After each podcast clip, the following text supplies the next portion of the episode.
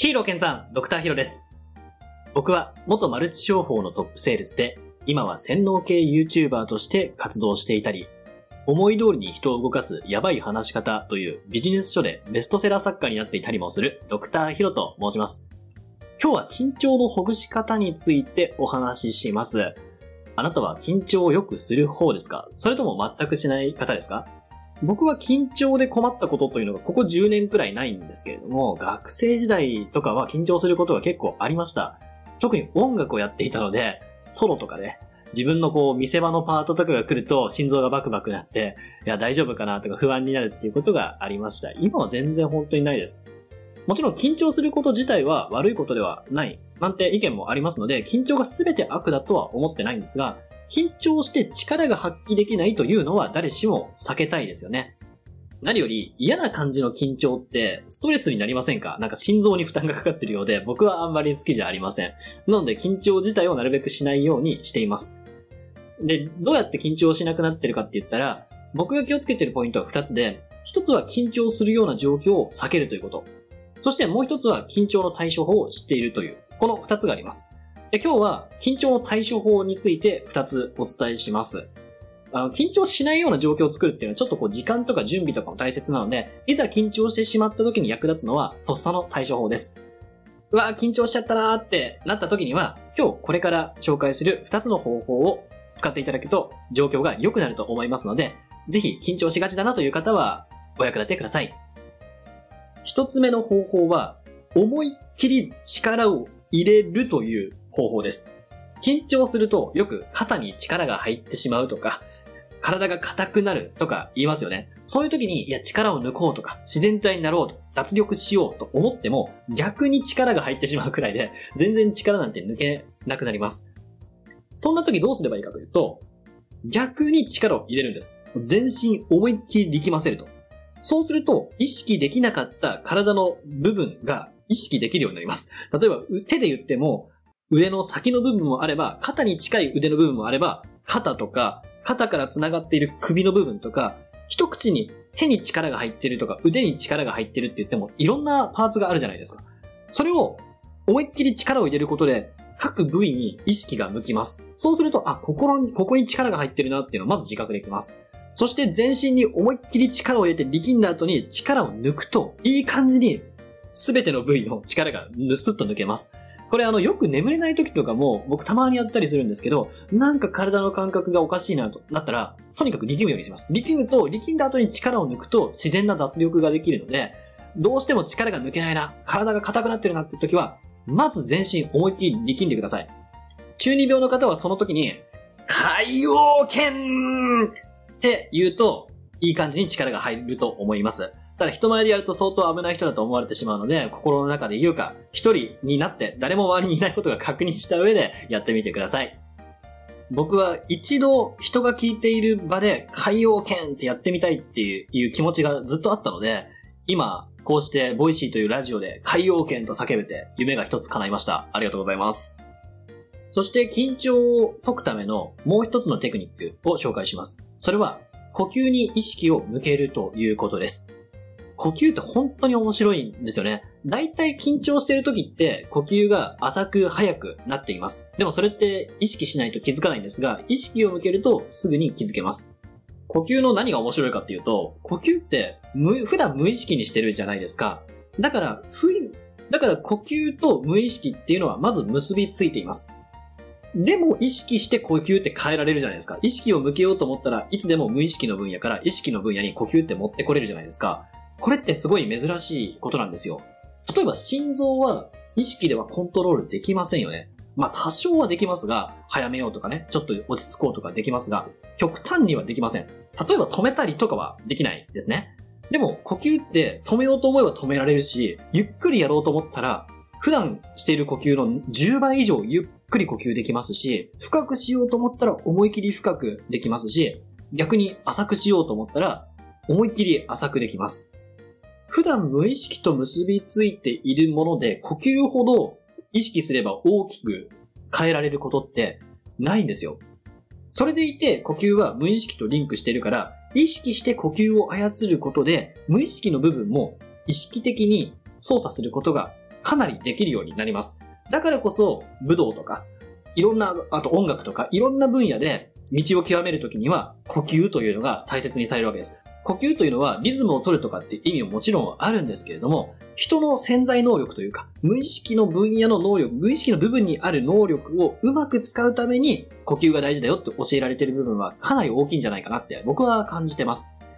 だからこそ緊張した時には呼吸に意識を向けて普段と違ってしまっている、乱れている呼吸を普段の状態に持っていく。もしくは普段よりもちょっとリラックスできるようなゆっくり深い呼吸に持っていくということがものすごい有効です。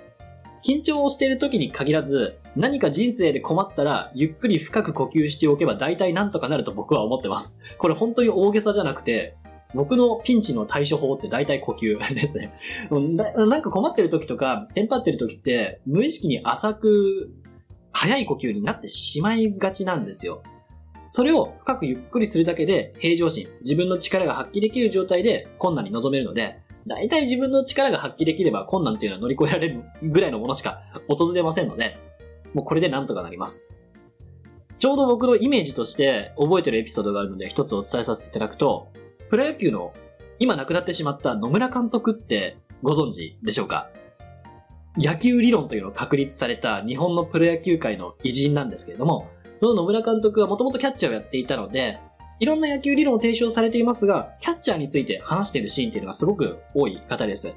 で、その野村監督が言ってたのが、キャッチャーは困ったら原点に構えろという話をされていました。原点っていうのは、一番打ちづらいコースで、外角低めなんですけど、とにかく困ったら外角低めに構えなさいっていう話をしていて、僕にとっての呼吸って原点と同じようなイメージです。困ったら呼吸に意識を向けて、ゆっくり深く、まず息をしよう。それから何か考えよう。何か考える前に、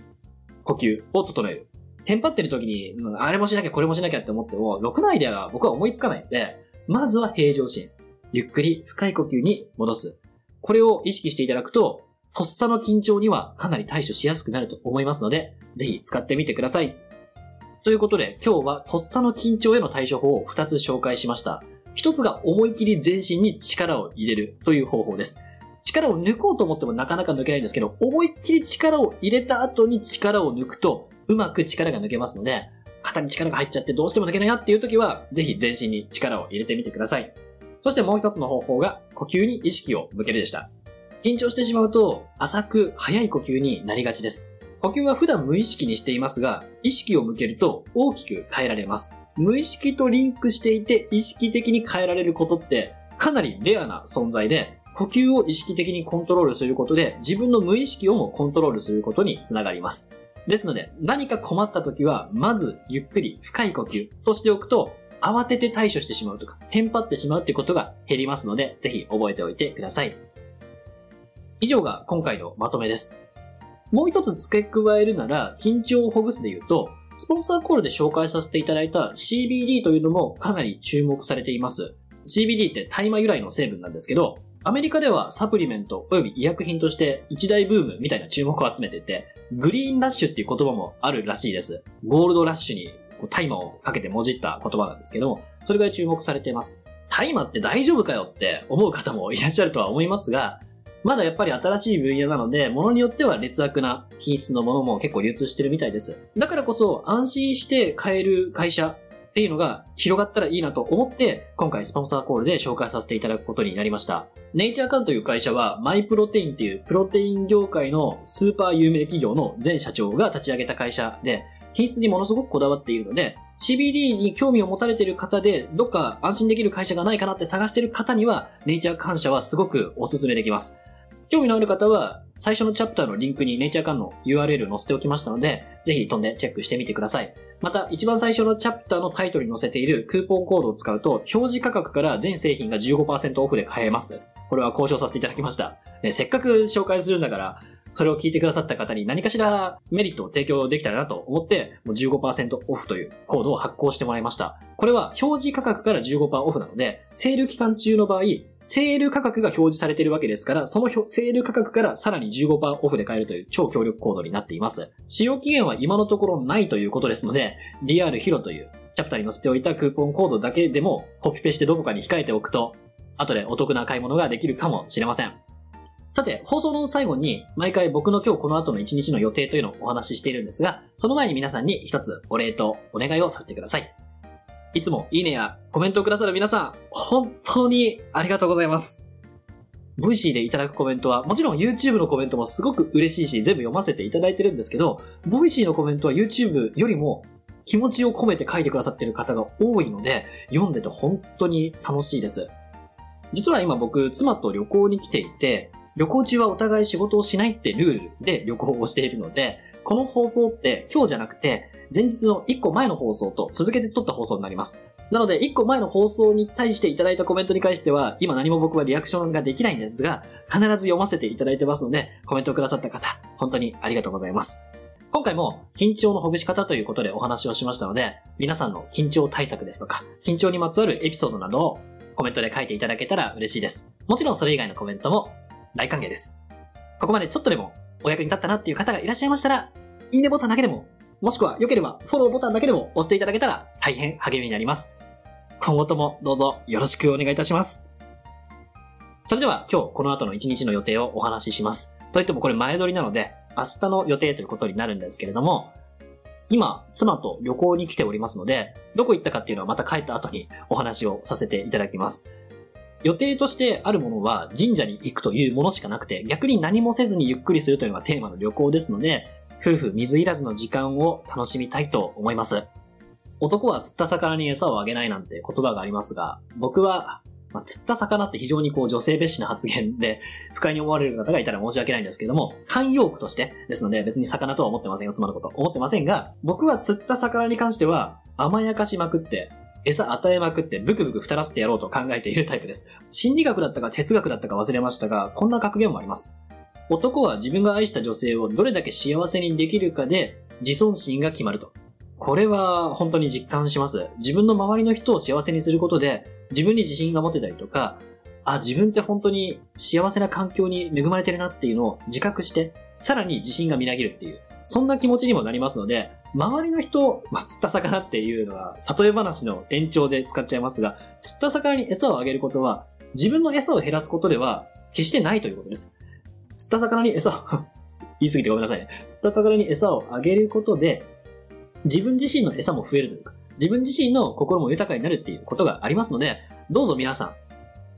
何度も言っちゃってごめんなさい。なんか言うたびに自分の心でも抵抗があるんですけど、分かりやすいんで言っちゃいますね。魚を釣った際には、ぜひ餌をたくさんあげて、ブクブク太らせてあげてください。それがあなた自身の餌を増やすことにもつながります。それでは今日のお話はここまでになります。ここまでお聞きいただきましてありがとうございました。それではまた次回の放送か、YouTube か Twitter か、思い通りに人を動かすやばい話し方でお会いしましょう